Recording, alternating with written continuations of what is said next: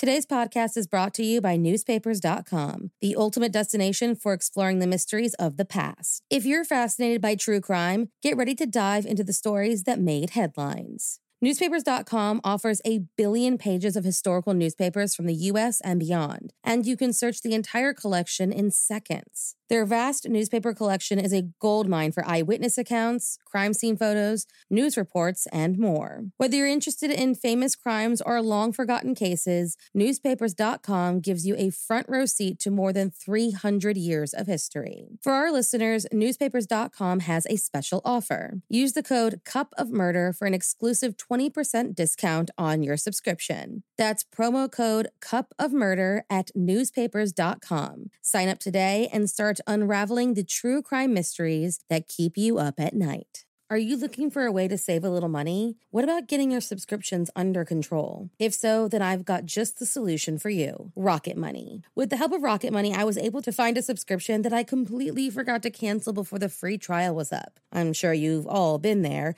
and Rocket Money can help me cancel it. Between streaming platforms, apps, delivery services, and even parenting and kid subscriptions, it's hard to keep track of exactly what you're spending and how much it all adds up to each and every month. Not to mention the fact that it seems every single day one of those subscriptions suddenly jumps up in price. Rocket Money alerts you when this happens so you're never caught unawares. Rocket Money is a personal finance app that finds and cancels your unwanted subscriptions, monitors your spending, and helps you lower your bills so that you can grow your savings. With with them, I can see clearly what my monthly spending is and how it compares to the month before, making saving money and taking control over my finances so much easier. They'll also try to negotiate lowering your bills up to 20%. All you have to do is submit a picture of your bill, and Rocket Money takes care of the rest. They'll even deal with customer service for you. Rocket Money has over 5 million users and has saved a total of $500 million in canceled subscriptions, saving members up to $740 a year when using all of the app's features. Stop wasting money on things you don't use. Cancel your unwanted subscriptions by going to rocketmoney.com slash morningcup. That's rocketmoney.com slash morningcup. rocketmoney.com slash morning cup. There were two more murders 15 miles when away. police arrived, they found the telephones and electricity lines described by one investigator as reminiscent of a weird religion. Morning. Cup of murder. This month has held some heavy hitters. From the Unabomber to Dennis Nilsen and Ted Bundy, there has been no shortage of horrible men this month. And to close it out, on November 30th, 2001, the infamous Gary Ridgway was finally arrested.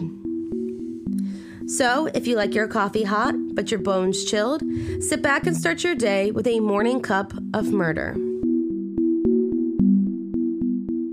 Gary Ridgway, born February 18, 1949, was brought into a home where he was subject to his mother's domineering personality, his father's violent arguments, and his father's complaints about the presence of sex workers. He wet the bed until he was 13, and after every incident, his mother would thoroughly wash his genitals. This developed an unhealthy feeling of both anger and sexual attraction towards his mother, whom from an early age he began fantasizing about killing. He showed his first signs of dark violence when he was just 16 years old. He lured a six year old boy into the woods and stabbed him through the ribs into his liver. The boy thankfully was able to survive the attack. When he graduated high school, he married his 19 year old high school girlfriend, Claudia Craig, and joined the U.S. Navy. While in Vietnam, not only did Gary see combat, but he began frequently having intercourse with sex workers, during which he contracted gonorrhea.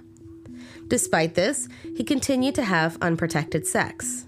Then, after finding out his wife was unfaithful, the pair divorced. He then married Marcia Winslow in 1973 and became extremely religious, often going door to door and reading his Bible aloud at work and at home. He would often be seen crying during sermons and following the strict teachings of his pastor. But behind closed doors, he was violent with his wife, asking her to have sex in public and inappropriate places, and continued to use the services of sex workers. The two were married until 1981, after which he married Judith Mawson in 1988. all three of his ex wives described him as a man with an insatiable sexual appetite. He wanted to have sex several times a day and often in public areas. All the while, still employing sex workers whom he admittedly had a love hate relationship with. He was at constant odds with his lust and his religious beliefs. And with all of that in mind, Gary Ridgway became the man we know now as the Green River Killer. Throughout the 1980s and 90s, he is believed to have killed at least 71 teenage girls and women near Seattle and Tacoma, Washington. According to Gary himself, he killed so many that he lost count. His first known victim was 16 year old Wendy Lee Coffield, who disappeared on July 8, 1982. Her body was found on July 15th. Many of his victims were either sex workers or runaways whom he would pick up, rape, strangle to death, and have sex with their bodies before or after dumping them in or near wooded areas around the Green River. The bodies were often found in clusters, posed, and usually nude. According to Ridgway, he found that necrophilia afforded him the ability to limit his exposure. He didn't need a living victim. In fact, he would often go back to dump sites and revisit with previous victims. The bodies of these women were often not found until they were skeletal, therefore making many of them unidentifiable even today.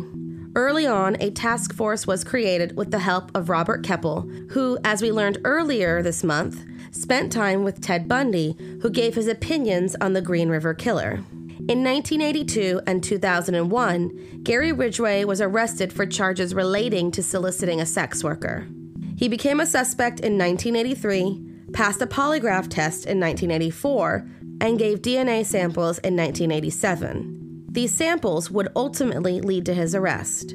However, it wouldn't be until November 30th, 2001, that Gary Ridgway was arrested for the murder of the four women his DNA could be connected to. Pretty quickly, a plea bargain was struck in which Gary agreed to disclose the location of the still missing women in exchange for life imprisonment instead of the death penalty.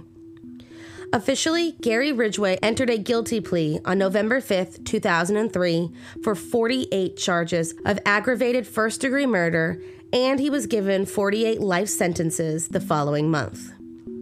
In total, he is set to serve 480 years on top of his 48 life sentences, and there is no possibility of parole. According to police, had they not struck the deal, they would never have identified close to 41 of his victims. These numbers made him the second most prolific serial killer in United States history, according to confirmed numbers. Gary Ridgway has said that murdering young women was his career. Thank you for joining me in my morning cup of murder. Please join me again tomorrow to hear what terrible thing happened on December 1st. Don't forget to rate and subscribe and let me know how you like it. If you want to help support the podcast, there's always Patreon or just sharing it with your true crime obsessed friends. And remember, stay safe.